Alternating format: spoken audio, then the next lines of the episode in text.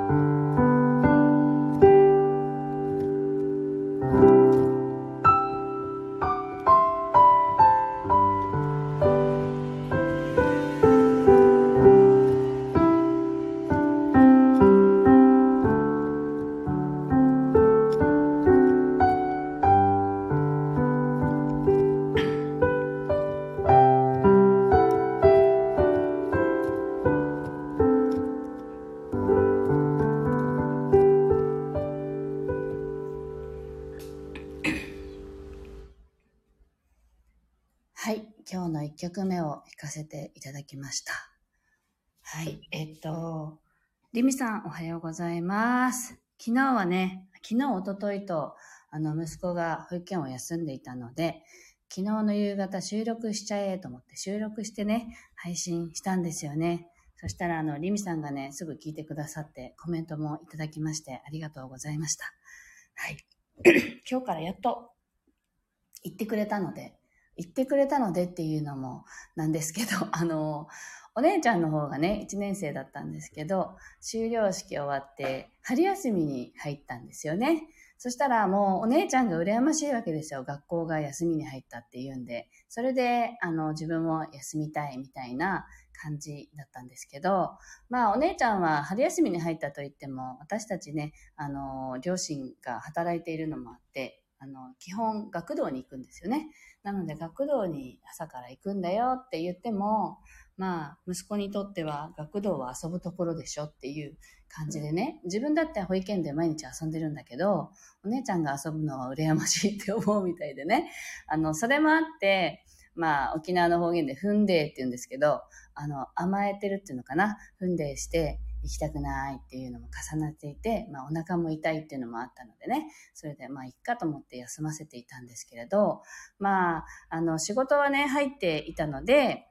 あの、お客様にね、一言お伝えして、息子がいるかもしれないんですけど、いいですか？って一応お断りしてね、お迎えしてって、まあ、幸い昨日、おとといのお客様っていうのは、ピアノを演奏するっていうのではなくて、あの、ウェブ講座って言ってね、パソコンのこととかを教えてるんですけど、アプリの使い方とかね、集客に関しての。で、それを受けに来る方だったので、まあ、隣にいて、ちょっと何かしていても話ができたり、教えることができるっていう方私だったので、まあ、それで対応させていただいたんですけど、あの、ラジオはね、だいぶお休みさせていただきました。あ、リミさんが息子さん体調いかがですか？って。あの、もりもりご飯を食べてたので、だいぶ元気になりまして、まあ、あの、登園させました。で、何かあったらお電話くださいっていう形でね、今日は行ってくれたので、よかったと思って、まあ本人も今日は行く気満々で行ったのでね、あ、なんかいいぞって思って、このまま行ってくれみたいなね、感じで行かせました。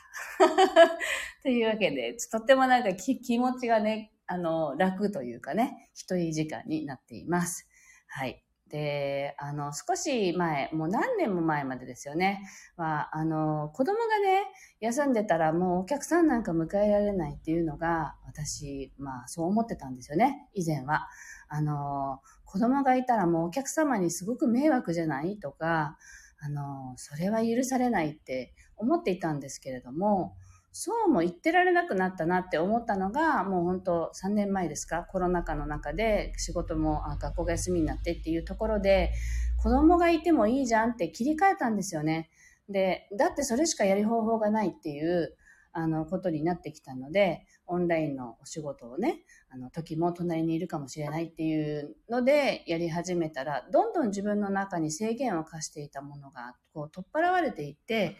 いいんじゃんそれこれでっていう形になってきたんですよね。だから、本当にこういうことがなければ、ずっと、あの、子供がいてはお客さんを迎えられないってずっと思ってただろうし、まあその中の一番の自分の思いは、子供は仕事に邪魔である、邪魔な存在であるってはっきりと思ってたのでね、なんか変わったな、私って思います。なので、まあ、ありがたい変化なんですよね。で、あの、受け入れられるようになったというか、もうそれで、あの、断られてもいいっていう自分の中で、あの、腹積もりができたというかね。それもありまして、あの、なんて言うんだろう。それで来られないんだったら、まあ、しょうがないかって。だって私子育て中なんだもんって、すごくふてぶてしくなったんですよ。で、あ、こうやって女性はふてぶてしくなっていくのかっても思いましたけれど、でも、あの、子供を育てるって、一大、一大事業というかね、あの、仕事よりも大事なこと、人を育てるっていうことって、本当に難しいじゃないですか。どこの、どんなね、教科書を見たって、自分の子にそれが当てはまるとも限らない。だから、本当に手探りでやっていくしかないし、なんかその中で、あ、私は大事なことをしているんだって思えたら、なんかそれが、それでいいやって思えるようになってきたんですよね。なので、子供、昔はね、あの、子供を言い訳にしてるとか、子供がを言い訳にしてできないとか、参加できないとか、そういうのがすごく嫌だったんですね。あの、それをやってる人に対しても、だからそれを向けられてたし、それはまあ、そのところはもう本当独身時代ですけどね、自分が子供を持っていなかったから見えなかったことっていうのもあったけど、自分がそうだったから、自分が子供を持ってもそう見られるんじゃないかっていう思いがすごくあったんですけど、いざこうなってみたら、どんどんどんどんその制限が外れて、だってしょうがないじゃんって。で、子供をだから言い訳にすることは悪いことじゃないって今は思っていて、それのどこが悪いのって 思えるぐらいにまでなっちゃったっていうね。っていう変化がすごくあって、なんか自分でも面白いなとは思いますね。はい、リミさん、同じです。在宅ワークの隣で甘えてきますよって。そうですよね。リミさんのところは今度、卒園されて今度1年生になるのかな？確かそうでしたよね。まあ、楽しみですね。はい。では、えー、っと、2曲目を弾いていきたいと思います。心はいつでもね、自由なのでね、制限を課しているのは自分だけっていうね、それをね、ちょっと外していこうっていう気持ちで弾いていきたいと思います。ぜひご自身の中にある、これはやっちゃダメでしょとか、社会に対してね、あの、これはこうですよねみたいな勝手に制限つけてるところがあるとしたら、それを一度、それがなかったらどんな自分っていうのをぜひ、あの、イメージしながらお聴きください。